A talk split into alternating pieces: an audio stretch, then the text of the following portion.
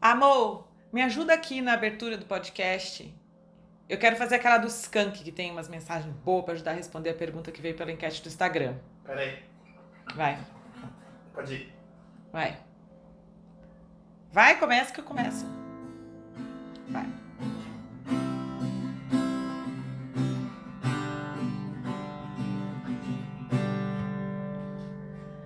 Assim ela já vai achar o cara que lhe queira, como você não quis fazer. Sim, eu sei que ela só vai achar alguém pra vida inteira, como você não quis. Tão fácil perceber. Tão fácil perceber que a sorte escolheu você e você cego nem nota. Quando tudo ainda é nada, quando o dia é madrugada, você gastou sua cota.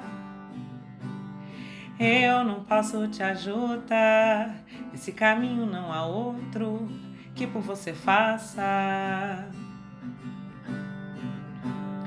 Eu queria insistir, mas o caminho só existe quando você passa. Vamos pro U?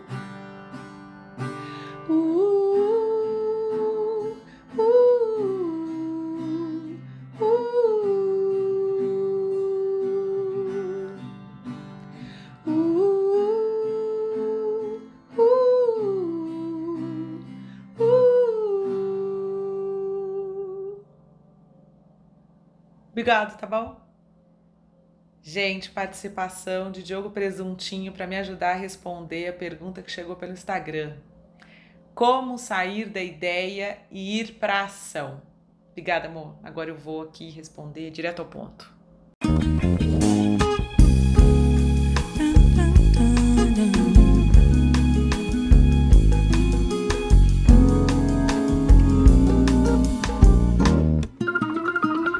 Oi, eu sou Camila Rondon e esse é o Vai Ser Feliz, o seu programa de coaching de felicidade. Porque felicidade é questão de escolha, autoconhecimento e prática. Então vamos lá. A pergunta que chegou pelo Instagram foi: como sair da ideia e ir para a ação? Eu não sei bem exatamente o que é que está te impedindo de sair da ideia e ir para a ação. Então, eu vou responder considerando algumas hipóteses, tá? Hipótese 1: falta clareza sobre que passo dar.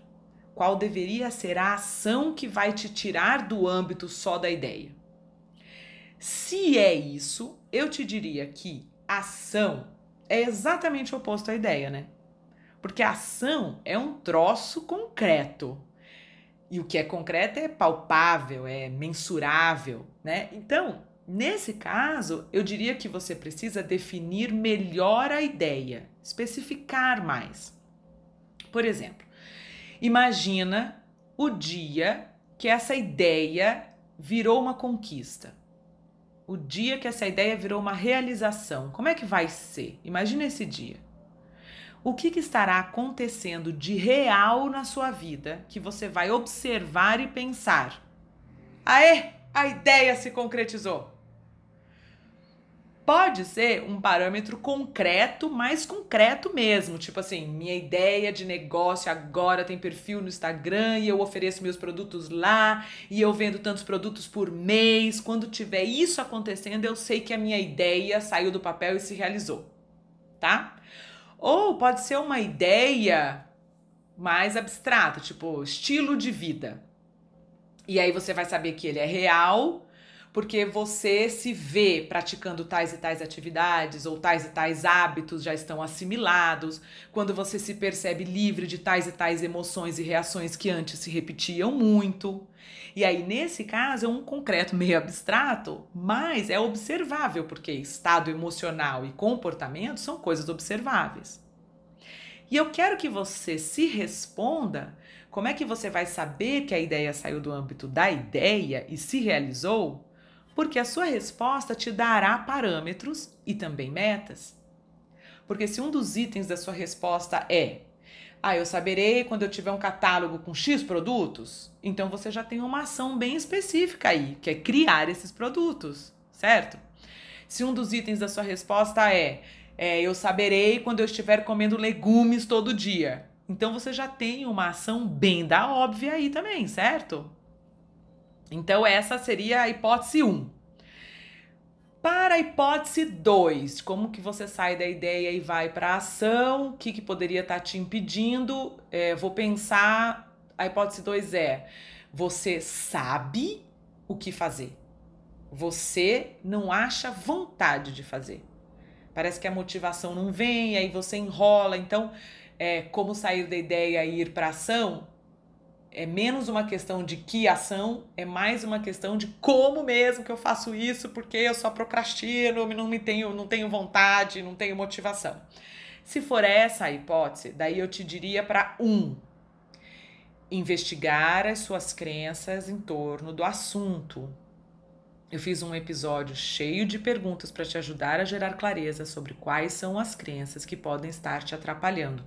Vai investigar isso se tem crença limitante em torno de é, sucesso, prosperidade, merecimento, empreendedorismo, dinheiro, trabalho, pode ser aí que tá a sua barreira, né?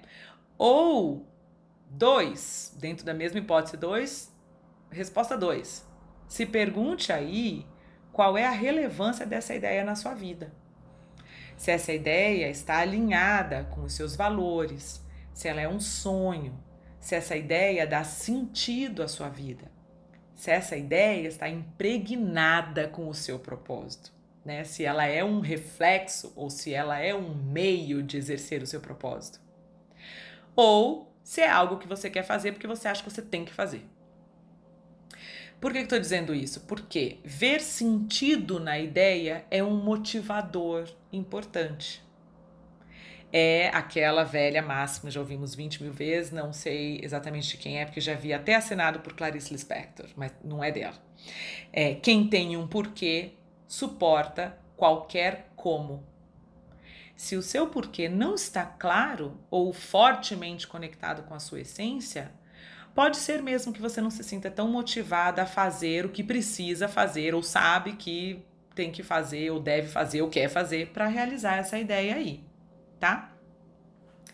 Hipótese 3. Como que eu saio da ideia e vou para ação? Por que será que você não está conseguindo sair da ideia e ir para ação? Hipótese 3. Essa ideia é uma ideia muito maravilhosa. É um sonhão de vida, assim, sabe? E aí parece tão grande que você não sabe por onde começar e aí você não entra em ação. Se for esse caso, eu te diria o seguinte: quebra isso. Porque não existe correr uma maratona amanhã. São passos e mais passos, literalmente, até lá.